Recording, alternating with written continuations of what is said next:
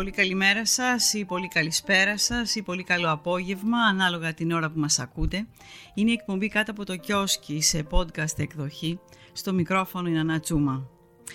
Το σημερινό podcast έχει τίτλο «Άσε με να σε δω» και είναι ένα ακόμα ε, μικρό απόσπασμα από το πρώτο βιβλίο της τριλογίας του Νίκου Θέμελη με τίτλο «Η Αναζήτηση». Σε μια στιγμή, σαν να ήταν κάτι ανάμεσα σε αναστεναγμό και δέηση, της ξέφυγε ένα «Μιχαήλ Εφέντη».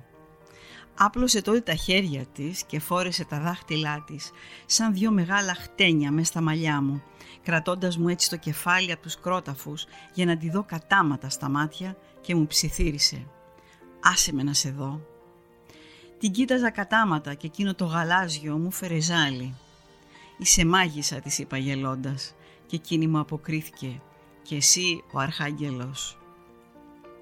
Δεν άντεχα άλλο τη ματιά της, τράβηξα το κεφάλι μου και έγειρα στην ποδιά της, βουλιάζοντας την αγκαλιά που φτιάχναν τα πόδια της, έτσι όπως ήταν ανοιγμένα σταυροπόδι.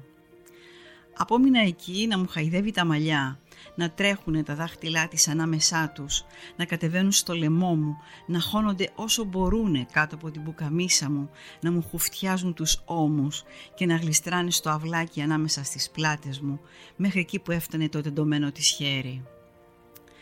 Κάθε φορά που έσερνε το χέρι προς τα πίσω, κάνοντας την ανάποδη διαδρομή, τα νύχια της με χαράζουνε και με τρελαίνουν και η ίδια διαδρομή ξανά και ξανά από το μέτωπο στους κρόταφους και τα μαλλιά μέχρι βαθιά τη μέση και να αισθάνομαι κάθε φορά το σώμα της να γέρνει πάνω στην πλάτη μου, να ανασηκώνεται, να ξαναπέφτει να αφουγκράζομαι το χέρι της, να σέρνεται κάτω από την μπουκαμίσα μου, να ακούω την ανάσα μου, να νιώθω την αναπνοή της, να την αισθάνομαι κάθε φορά που έγινε στην πλάτη μου και απόμενε για μια στιγμή ακίνητη πριν σηκωθεί και πάλι πίσω. Ένιωθα να με ζυμώνει και με την πίεση των χεριών της να μου αδειάζει τον πόνο που κρύβε μέσα της επάνω στο κορμί μου και αμέσως πάλι η ζωή του κορμιού της όλη να βγαίνει μέσα από εκείνα τα δύο χέρια από τις παλάμες και τα νύχια της. Μύριζα, έτσι όπως ήμουν αχωμένος, μυρωδιές πρωτόγνωρες, μυρωδιές ξέχωρες από εκείνες που βγαίναν από τα μυρωδικά που σιγόκαιγαν μέσα στο μαγκάλι. Μυρωδιές που μπορεί να μοσχομύριζε το σαλβάρι της και ας ήταν σίγουρο πως δεν ήταν μυρωμένο.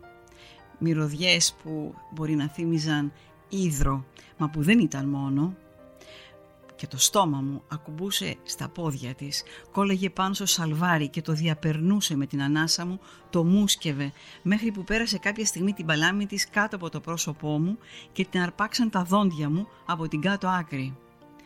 Μόνο τα μάτια μου δεν άντεχα ξανά να σηκώσω, να δω τα δυο δικά της μάτια, μην τύχει και αποτρελαθώ.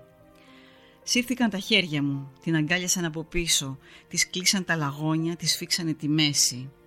Εκείνη τη στιγμή ένιωσα μέσα στην αγκαλιά μου να κρατάω τον κόσμο όλο. Ένιωσα μέσα στην αγκαλιά μου να κρατάω τη ζέστη και την τρυφερότητα του κόσμου όλου. Να κρατάω πρώτη μου φορά μια γυναίκα όπως ποτέ δεν κράτησα τη μάνα μου, την αδελφή μου. Και στιγμές στιγμές καθώς την έσφυγα αγκαλιά και ψηλαφούσα της μέσης στο χνούδι με το κεφάλι μου χωμένο στην ποδιά της, μου ερχόταν σαν τρέλα και την έσφυγα κι άλλο, λες και ήθελα με το κεφάλι μου να της διεμβολήσω την κοιλιά και να μπω μέσα. Τα πόδια μου ανακούρκουδα μούδιασαν σιγά σιγά και έπαψα να τα νιώθω, μα υπήρχα από εκεί και πάνω. Απομείναμε έτσι αμήλυτοι και χανόμαστε ο ένας μέσα στον άλλον, ώσπου έλυσε κάποια στιγμή τη μεγάλη της πλεξούδα, έγειρε το κεφάλι της πάνω από το δικό μου, έφερε τα μαλλιά της όλα μπροστά και με τις άκρες τους σκέπασε τα δικά μου.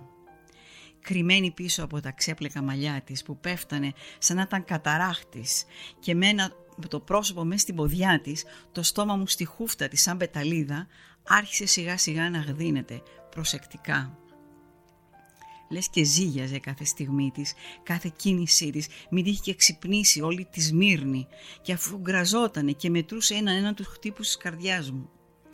Δεν ήξερα πια αν μίκραινε η κάμαρη και ακουμπούσαμε τα σώματά μας ή αν εκείνα τα σώματά μας μεγαλώνανε και τη γέμιζαν την κάμαρη απ' άκρης σ' άκρη. Αποκοιμήθηκα με το πρόσωπο βαθιά μέσα στον κόρφο της και μόλις ξύπνησε το άλλο πρωί έκανα σαν μωρό που ξύπναγε και πεινασμένο κόλλαγε το στόμα του για λίγο γάλα. Αυτά για απόψε. Καλό σας βράδυ.